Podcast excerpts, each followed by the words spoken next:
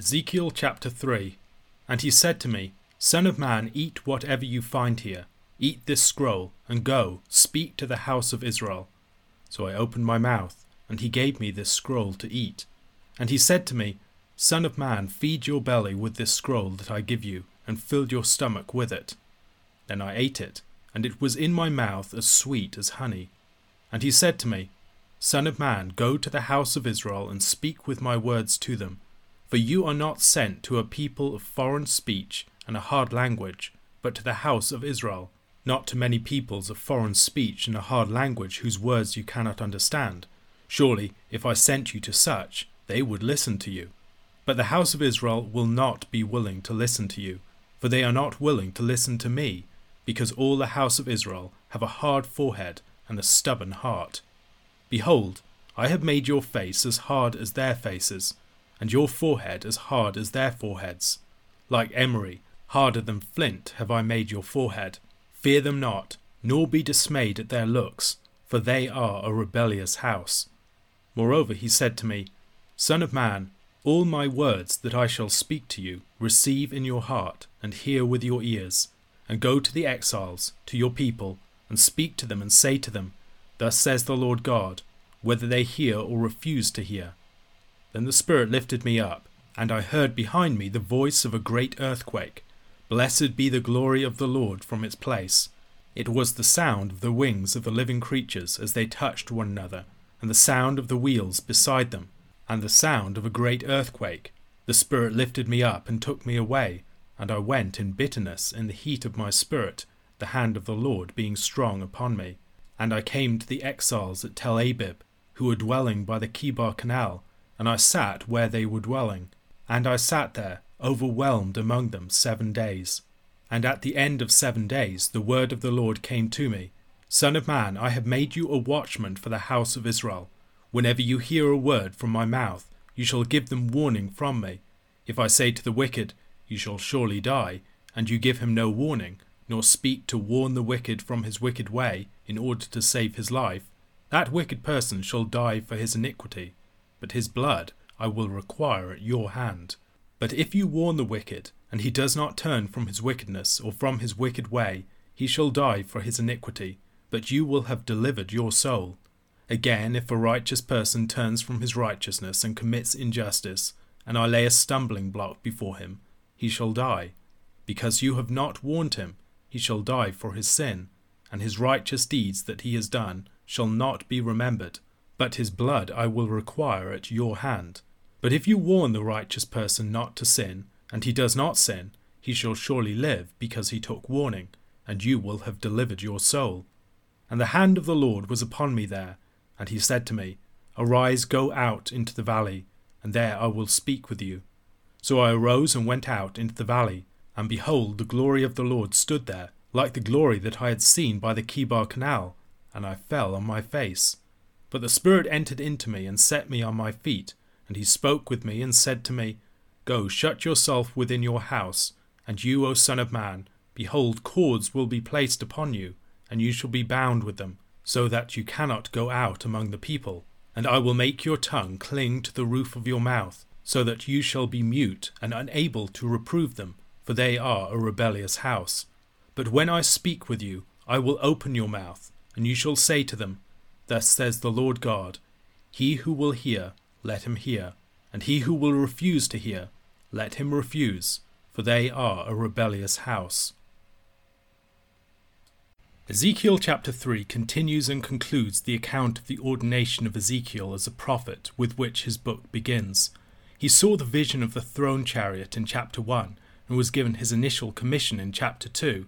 At the end of that chapter, he was instructed to eat whatever was handed to him, and was given a scroll with words of lamentation, mourning, and woe on both sides of it. The instruction for Ezekiel to eat the scroll is twice repeated in the opening three verses of chapter 3. The first command focuses upon the eaten word producing the spoken word, the second command upon the internal process of ingesting and metabolizing it. Ezekiel has to speak the word out, but also to take it deeply in. The notion of feeding upon the word of the Lord is one that we encounter on various occasions in Scripture. The words of the Lord are described as sweet as honey in verse 3, referring more specifically to the word of the prophetic message with which Ezekiel was commissioned. Psalm 19, verse 10, speaks of the honey like sweetness of God's law in a more general manner. More to be desired are they than gold, even much fine gold, sweeter also than honey and drippings of the honeycomb. Perhaps a more similar instance to that of Ezekiel's eating of the word of the scroll might be seen in Jeremiah chapter 15 verse 16. Your words were found, and I ate them, and your words became to me a joy and the delight of my heart, for I am called by your name, O Lord, God of hosts. Verses 4 to 11 replay and develop much of chapter 2 verses 3 to 7 and the initial charge given to Ezekiel there, Perhaps from the repetition, we are to infer some reluctance or reticence on Ezekiel's part in taking on the mission appointed to him. As in chapter 2, verse 7, he is told that he must speak God's words to them. It is important to consider how that ought to have emboldened Ezekiel.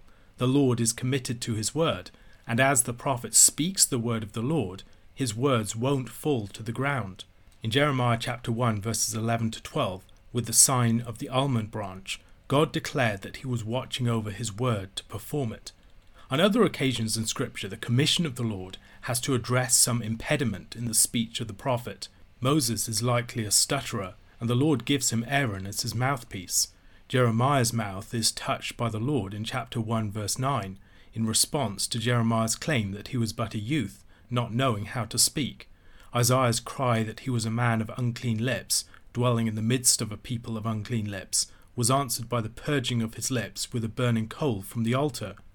Daniel Fredericks suggests that the call of Ezekiel can be also seen to manifest this sort of pattern, detailing some of the weaknesses of previous explanations given for the cumbersome grammatical style of the opening chapter of Ezekiel. He proposes that we understand it as an expression of Ezekiel's own awkward vernacular speech Ezekiel's impediment of speech is rectified by his swallowing of the scroll of divine revelation in chapter 3, verses 1 to 3. Fredericks writes The contorted grammar and style of chapter 1, then, is perhaps a rhetorical prop that gives the book a context in which to elevate and authenticate a prophetic message that transcends any deep lippedness or heavy tonguedness. A cultic message must only be conveyed in the proper literary language. Eloquence is everything. Ezekiel is sent primarily to the elite of the people, who would expect a prophet to adopt a more elevated style of speech. The agrarian population would have been less offended by a prophet who spoke in a more vernacular dialect. This is an intriguing suggestion, although one that should be held more as an interesting possibility than as a certain interpretation, especially when we consider Ezekiel's priestly background.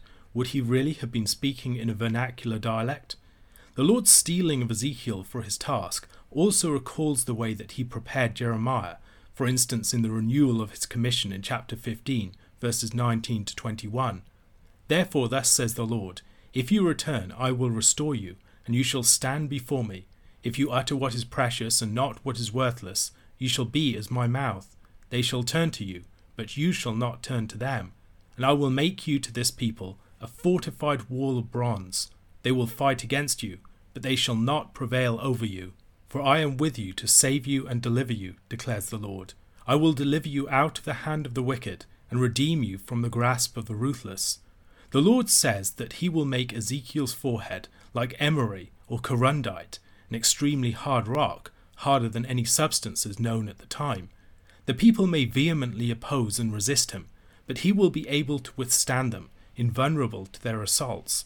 Ezekiel is specifically sent to the exiles rather than to the people more generally, many of whom still remained in Judah at this time, prior to the final fall of Jerusalem. From his visions of God, Ezekiel is snatched up by the Spirit with the sound of a great earthquake and transported to Tel Abib by the Chebar Canal, where he would begin his ministry among the exiles of Judah. Leslie Allen translates the end of verse 12 as follows as the manifestation of Yahweh's glorious presence rose from where it was situated. The great roaring sound of the wings and the wheels is perhaps like that of an aircraft taking off. Similar language is used to describe the noise of chariots elsewhere in Scripture, in places like Jeremiah chapter 47 verse 3 and Nahum chapter 3 verse 2. As Block notes, this reference to the Chebar Canal does raise a question as we were told earlier that Ezekiel was by the Chebar Canal in chapter 1, verses 1 to 3. However, as he observes, there are various ways of understanding the statement. Perhaps the location is a more general designation in one or both instances here. Besides, it seems probable that Ezekiel and the exiles are in different places on the same canal. The rapid movement of Ezekiel from one location to another is the first of several such occasions within the book. We might also think of Elijah being taken up by the chariots of fire in 2 Kings chapter 2, or of Philip the evangelist being transported to Azotus by the Spirit at the end of chapter 8 of Acts after the baptism of the Ethiopian eunuch. Ezekiel describes himself as being in bitterness and angry in his spirit. This is connected with the hand of the Lord being heavy upon him. Perhaps we could understand this as the zeal that he is feeling for the Lord. Alternatively, it may be his anger and resistance at the Lord's calling. When he comes to the exiles at Tel Abib, he is so stunned and psychologically overwhelmed by what he has witnessed and experienced that he sits, seemingly without communicating, for seven days. One might perhaps compare this to the seven days and nights of silence that Job sat in with his three friends before he broke the silence in his curse and lament of chapter 3. Already we are seeing that the encounter with the Lord in his glory has transformed Ezekiel and in some sense has made him strange and alien to his own people, he is now a participant in a reality that is foreign and inexplicable to them. As Block writes, physically he lived among his own people, but spiritually he would operate in another realm, a zone governed by divine realities. In the end, he emerges a conscript for the kingdom of Yahweh, a man totally possessed of the Spirit of God. Ezekiel's stunned silence lasts for seven days, after which the word of the Lord comes to him, appointing him as a watchman for Israel. This is a personal commission, in chapter 33, Ezekiel receives a similar word from the Lord as a message to the people and to their leaders, which expands upon what we see here. In chapter 33, there is also more of an indication of the promise of life held out for the faithful and penitent persons. Block argues that this unit, with the repeated call and commission elements that precede it, represent Ezekiel as a resistant prophet who has to be sternly charged concerning responsibilities that he is reluctant to assume. Ezekiel is appointed as a watchman, bearing a peculiar responsibility for the security of the people, there to alert them of the approach of any danger. He is established in this role by the Lord, but it is also about the Lord's judgment that he is responsible to warn the people. Like a sentry posted on the lookout towers on the walls of a city, he must raise the alarm whenever the people are in peril. We encounter a similar image of the guardians of the people in Jeremiah chapter 6 verse 17. I set watchmen over you, saying, Pay attention to the sound of the trumpet. But they said, We will not pay attention. Commenting on the resemblances between the two prophets, Block observes the overlap in the period of their ministries, and the fact that Jeremiah also corresponded with the exiles in Babylon. Ezekiel was most likely aware of Jeremiah and his prophecies, and may even, given their common priestly background, as Block suggests, have known each other prior to Ezekiel's exile to Babylon with King Jehoiakim. The Lord presents four different scenarios in which Ezekiel's faithfulness as a watchman would be tested the wicked person who is not warned and does not repent, the wicked person who is warned but does not repent, the righteous person who turns from his righteousness and is not warned and does not turn back, the righteous person who is faithfully warned by Ezekiel and does not sin. Throughout, the Lord highlights the question of culpability the sternness of the Lord's charge here might again suggest some sort of resistance on Ezekiel's part. The guardian of the people has a daunting task with immense responsibility. He has to give an account for the lives under his oversight, ensuring that no one has been left ignorant of any danger that he is in. This is also the duty of the Christian minister, as we see in Hebrews chapter 13 verse 17. Obey your leaders and submit to them, for they are keeping watch over your souls, as those who will have to give an account. Let them do this with joy, and not with groaning, for that would be of no advantage to you. The final instance, where the righteous person faithfully heeds the faithful prophet's warning and does not sin, breaks the expected pattern. We might have expected the fourth case to refer to the impenitent backslider, not responding to the faithful prophet's warning. In all of the other cases, the person addressed by the prophet does not repent. In the fourth case, he does. The hand of the Lord comes upon Ezekiel again, and he is instructed to go out to the plain. There he once again sees the glory of the Lord, as he had in the first vision. The Lord instructs Ezekiel to shut himself within his house, In a perplexing and much debated passage, he is told that cords will be placed upon him, and his tongue will cling to the roof of his mouth. Elsewhere in Ezekiel, we read of this dumbness in places like chapter 24, verse 27. On that day your mouth will be opened to the fugitive, and you shall speak, and be no longer mute. So you will be a sign to them, and they will know that I am the Lord. Block also raises the possibility that Ezekiel is being restricted in his capacity to act as an intercessor for the people. The prophet Jeremiah also experienced a restriction on this front in chapter 7, verse 16 of his book. As for you, do not pray for this people, or lift up a cry or prayer for them, and do not intercede with me, for I will not hear you. In Luke chapter 1, John the Baptist's father Zechariah was struck dumb as a sign for his unbelief Ezekiel was silent for seven days after his vision and calling. Block wonders whether the silence that the Lord imposes on Ezekiel, a silence that ends up lasting for seven years, corresponds with the resistant silence that he has after his initial commission. Perhaps the prophet's resistance should also be connected with the people's resistance. In the next chapter, he will symbolically bear their exile. While he is denied the chance to plead for the people, he will occasionally have his tongue loose to declare a prophetic warning to them because he was resistant to speak what the Lord gave him to speak, he will now only be able to speak what the Lord gives him to speak. Jeremiah also found speaking the word of the Lord a difficult and painful experience, but also found that resisting it was even more painful. In Jeremiah chapter 20, verse 9, he declares, If I say, I will not mention him, or speak any more in his name, there is in my heart, as it were, a burning fire shut up in my bones, and I am weary with holding it in, and I cannot. A question to consider How can the calling of Ezekiel help us to reflect upon the duties of the Christian minister? Acts chapter 6, verse 1 to chapter 7, verse 16. Now, in these days, when the disciples were increasing in number, a complaint by the Hellenists arose against the Hebrews because their widows were being neglected in the daily distribution. And the twelve summoned the full number of the disciples and said, It is not right that we should give up preaching the word of God to serve tables. Therefore, brothers, pick out from among you seven men of good repute, full of the Spirit and of wisdom, whom we will appoint to this duty. But we will devote ourselves to prayer and to the ministry of the word. And what they said pleased the whole gathering and they chose Stephen, a man full of faith and of the Holy Spirit, and Philip, and Prochorus, and Nicanor, and Timon, and Parmenas, and Nicolaus, a proselyte of Antioch. These they set before the apostles, and they prayed and laid their hands on them. And the word of God continued to increase, and the number of the disciples multiplied greatly in Jerusalem, and a great many of the priests became obedient to the faith. And Stephen, full of grace and power, was doing great wonders and signs among the people.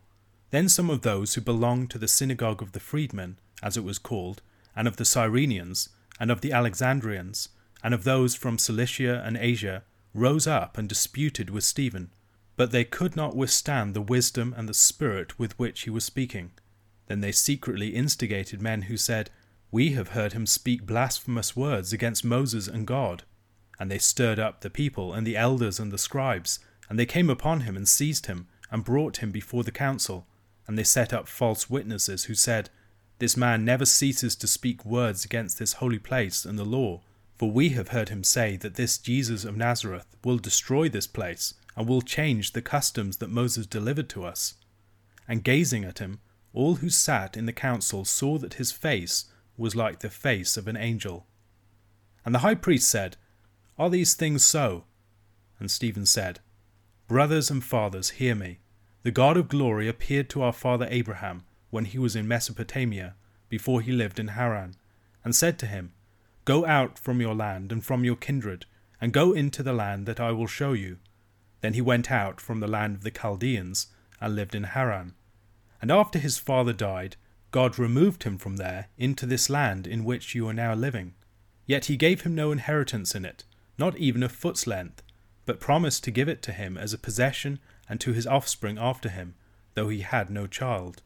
And God spoke to this effect that his offspring would be sojourners in a land belonging to others, who would enslave them and afflict them four hundred years.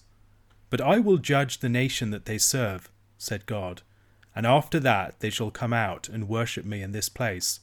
And he gave them the covenant of circumcision. And so Abraham became the father of Isaac, and circumcised him on the eighth day. And Isaac became the father of Jacob, and Jacob of the twelve patriarchs. And the patriarchs, jealous of Joseph, sold him into Egypt. But God was with him, and rescued him out of all his afflictions, and gave him favour and wisdom before Pharaoh, king of Egypt who made him ruler over Egypt and over all his household. Now there came a famine throughout all Egypt and Canaan, and great affliction, and our fathers could find no food. But when Jacob heard that there was grain in Egypt, he sent out our fathers on their first visit. And on the second visit, Joseph made himself known to his brothers, and Joseph's family became known to Pharaoh. And Joseph sent and summoned Jacob his father, and all his kindred, seventy five persons in all. And Jacob went down into Egypt, and he died, he and our fathers. And they were carried back to Shechem, and laid in the tomb that Abraham had bought for a sum of silver from the sons of Hamor in Shechem. In Acts chapter 6, we're introduced to the characters of Stephen and Philip, who will be the most prominent figures in the immediately following chapters. We might see this as beginning a new section, It's loosely paralleled with what preceded it, and it moves on and outward. Chapters 1 to 5 had Matthias being chosen. Now we have the seven being chosen. Peter was preaching on the day of Pentecost and before the council, and now Stephen is preaching. The apostles were tried and beaten, and now Stephen is tried and killed. The Spirit came in Jerusalem, the Spirit will later come in Samaria. The greed of Ananias and Sapphira was judged, and later we will see the greed of Simon the sorcerer being judged. We might also think back to the Gospel account, where the twelve were chosen, and then alongside the twelve, seventy or 72, or maybe thinking back even further to the selection of the 70 elders in Numbers chapter 11. The numbers of the disciples are rapidly growing, and with this, there needs to be a spread of the gift of the Spirit for leadership within the church. There are tensions within the early church that arise in part from cultural and linguistic differences. There are Hellenists and there are Hebrews, these two groups seem to be divided primarily by language and also to an extent by culture. Diaspora Jews would live in Jerusalem, but they would not be speaking Aramaic as their first language. They probably had some Aramaic, but they would usually be speaking in Greek as their daily language. The Hebrews, on the other hand, while they would be able to speak in Greek, would generally be conversing in Aramaic. In chapter 2, on the day of Pentecost, we read about a great number of diaspora Jews who were in Jerusalem. Some may have been just there for the feast, but a great number actually lived in Jerusalem. It is this group that is likely referred to by the term Hellenists here. Craig Keener notes that 10 to 20% of people in Jerusalem at the time would probably speak Greek as their primary language. Almost 40% of inscriptions from Jerusalem in the period are in Greek. The numbers of Jews in the diaspora greatly exceeded the number that actually lived in Palestine at the time, but many immigrants of the diaspora would have returned to live in Jerusalem, these are the sorts of people mentioned in chapter 2. They would have been faithful Jews, but acculturated to Greek over Judean culture in various respects. In the early church, there seems to have been an especial concern for widows and great honour given to them. Without the support of a husband and perhaps lacking a family network, a widow was a very vulnerable character, and so having a community that would stand in and support such a person was very important, Throughout the Old Testament, a lot is said about God's concern for the widows and the fatherless, for people who have no man to support them and could easily be victimized or denied justice. They were quite vulnerable to mistreatment. It is possible that the Hellenist widows would have been more vulnerable than the Hebrew widows. As immigrants, they might not have had the same strong local kinship networks. Wider disparities in age between marriage partners in the Greek world might have meant that there were more widows of the Hellenists than of the Hebrews. However, the task of overseeing the daily distribution was something that was distracting the apostles from their primary tasks, prayer and the ministry of the word. As we've seen to this point in the book of Acts, prayer was absolutely integral to what the apostles were doing. They prayed constantly in the temple. Their ministry was also driven by prayers for boldness, as we've seen in the preceding chapters. Beyond this, they have the task of proclamation. They are presumably teaching daily in the temple in Solomon's portico, reasoning with others and trying to persuade them of the truth of the gospel of Christ. Perhaps, as those who are entrusted with the word, they're also concerned to write things down at this point. They are the appointed witnesses, and if they're going to communicate their message, it's important to have it in a solid and enduring form. They need people to oversee this process of administration. The seven need to be gifted administrators, people with a good reputation, people that would be trusted implicitly by those that they were ministering to. It also is important that they have the Spirit. They have to have the same anointing of the Spirit that the apostles have, and they need wisdom. This isn't going to be a straightforward task. There are some tensions between these communities, elements of distrust that need to be addressed, and they need to act with a transparency and trustworthiness that places the process beyond reproach. If the church is really going to have things in common, trustworthy administrators could not be more important. According to Josephus, councils of seven govern towns, and some commentators have seen a connection between this and the seven that are chosen here. Others have seen connections with the seven that were appointed to oversee the almsgiving of particular towns. Once again, as in the case of the apostles in chapter 1, it seems to be presumed, if not required, that the candidates will be males. The task of these men seems to go beyond what is traditionally thought of as diaconal. They are not just responsible for works of mercy in a very narrow sense. As we see in the cases of Philip and of Stephen, these are ministers of the word, and they seem to oversee the congregation in a broader sense. I think it is appropriate to see these not as deacons, but as elders, and their ministry differs from that of the apostles.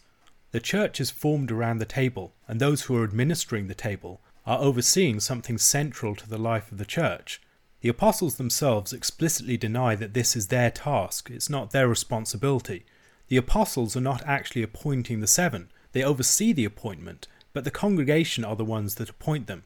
It's because the congregation's task is to engage in this daily distribution that they need to be the ones that appoint representatives to perform it for them. The laying on of hands confers a task that belongs to one party or group to a person or group of persons who will act on their behalf. Laying on of hands is used in sacrifices, it's used in ordinations, and it has a similar meaning. Numbers chapter 27, verses 22 to 23 is a very good example of this. And Moses did as the Lord commanded him. He took Joshua and made him stand before Eleazar the priest and the whole congregation, and he laid his hands on him and commissioned him as the Lord directed through Moses. Moses then confers his own authority to Joshua. Moses makes Joshua his representative before the whole congregation. Israel has representatives of the congregation within itself, but Joshua is a representative of Moses. As Matthew Colvin observes in his discussion of this passage, the apostles are the plenipotentiary representatives of Christ. They represent Christ himself, and we might notice the differences between this appointment and the appointment of a replacement for Judas.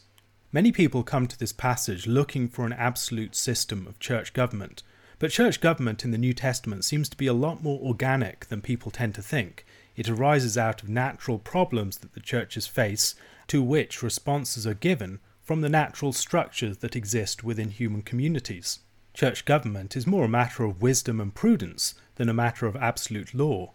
However, as in the book of Exodus, where elders are appointed in Exodus chapter 18 and in chapter 11 of the book of Numbers, the overseeing and administration of the life of the people of God in a way that's just and wise is a matter of great importance and of interest to the text on its own terms. One of the results of this response to this problem within the early church is that the church grows. It's fruitful, it multiplies. It's like the growth of the infant Christ that's described in the book of Luke. Many priests are converted.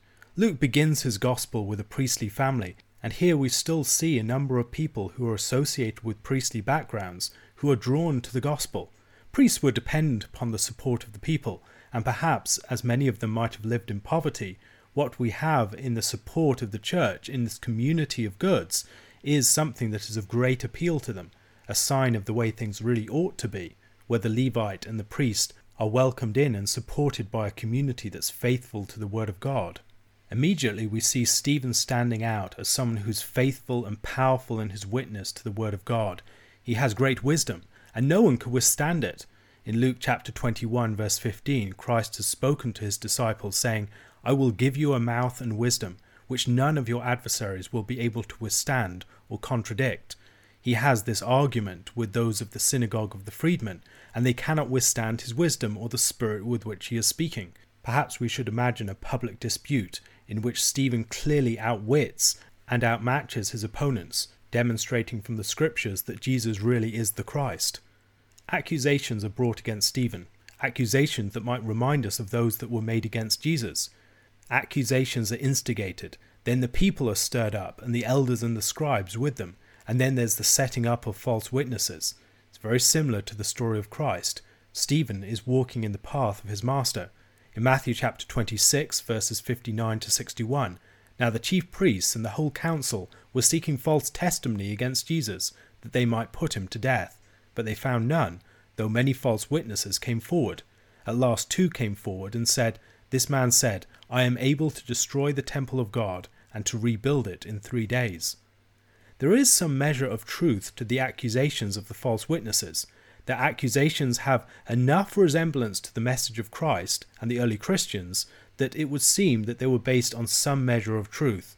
The temple, in Jesus' indictment of it, had been treated as a den of robbers, a place for wicked people to retreat to to find refuge, rather than as a house of prayer for the nations.